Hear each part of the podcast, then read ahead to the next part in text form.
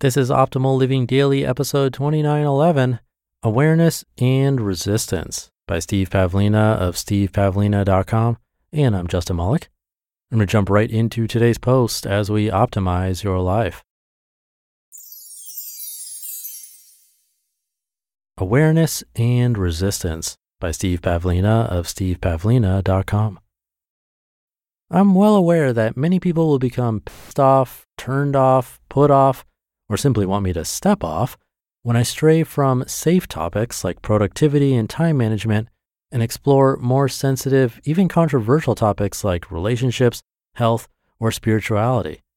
However, from past experiences, I've seen that it's the ideas we resist most vehemently that are fertile ground for new growth experiences.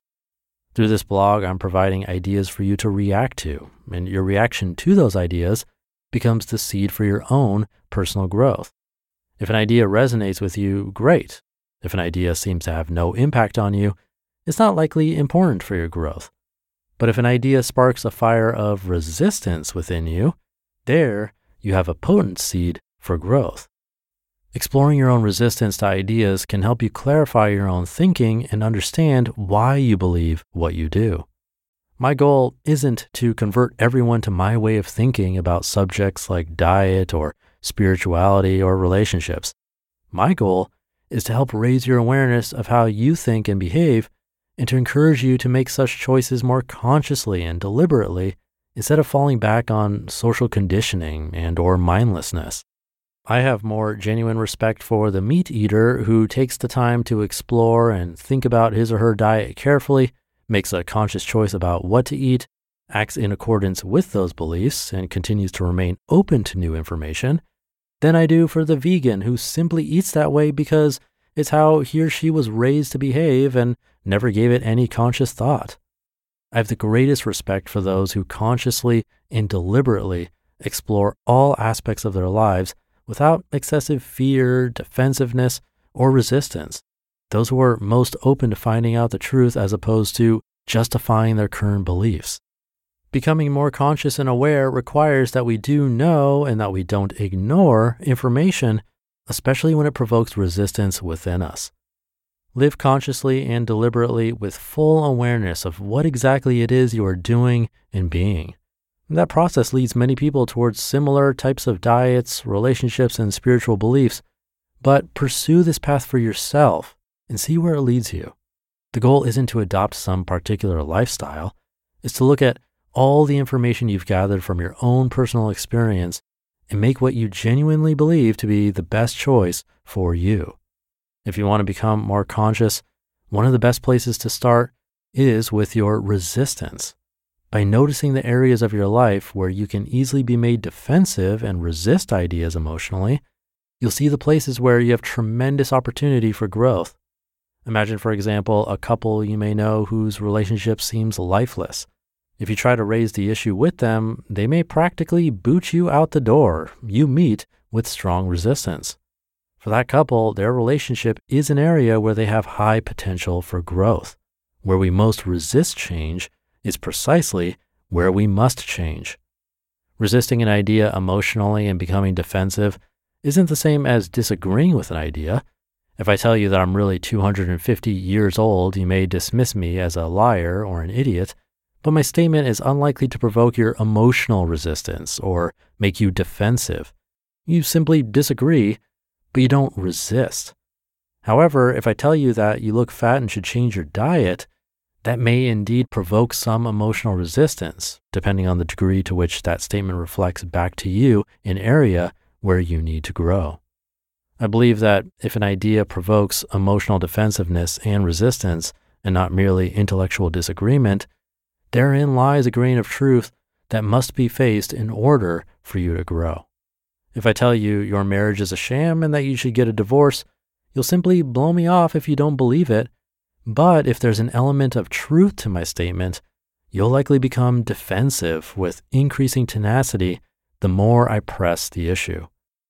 But the only way to get past that resistance is to face it and to become more fully conscious of exactly what you've been resisting, such as the reality that your marriage isn't working, that your diet is wrong for you, or that your career isn't fulfilling. If you and I were to have a one-on-one conversation about your life, which topics could I bring up that would provoke you to become emotionally defensive and resistant? What could I say that would really piss you off and even make you angry at me?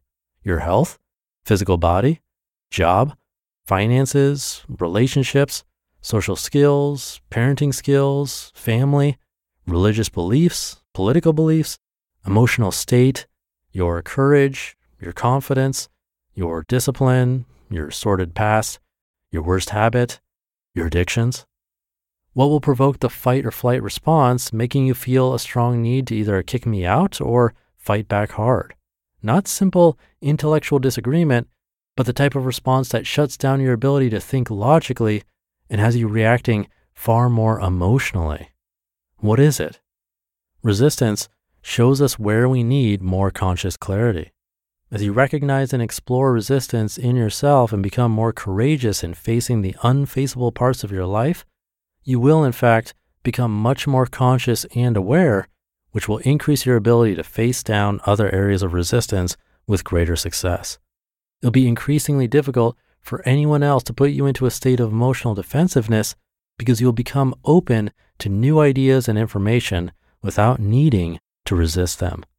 Clarity will become more important to you than comfort. Change will feel more natural than stability. Invite ideas to flow through your awareness freely. Think about them, agree or disagree with them, but when you find yourself emotionally resisting them, recognize that the resistance is within you, not the idea. When you track down the source of that resistance, you will soon recognize where you most need to grow. You just listened to the post titled Awareness and Resistance by Steve Pavlina of steve pavlina dot com. Thank you to Steve. He is vegan, last I heard, so when he was talking about that, it was from personal experience. It's interesting just reading this myself. I found myself getting almost punched in the gut a little, you know. I don't know if you felt that too, but I can't argue with what he's saying, his logic that you tend to have an emotional response when it's true. I found that interesting. It makes sense, like when he was talking about physical appearance. I actually felt that. That's an area that I tend to neglect often, and I tend to prioritize things like work, which I do enjoy, but maybe it's not always best for me in the moment. And he's right, it's an area I can improve, an area where I could optimize my life. So I'm wondering if that's how you felt too. Maybe it's just me. In either case, something to think about and ponder this weekend. Have a great weekend if you're listening in real time. Thank you if you are listening in real time. And listening every day is a huge help. It keeps me going every single day.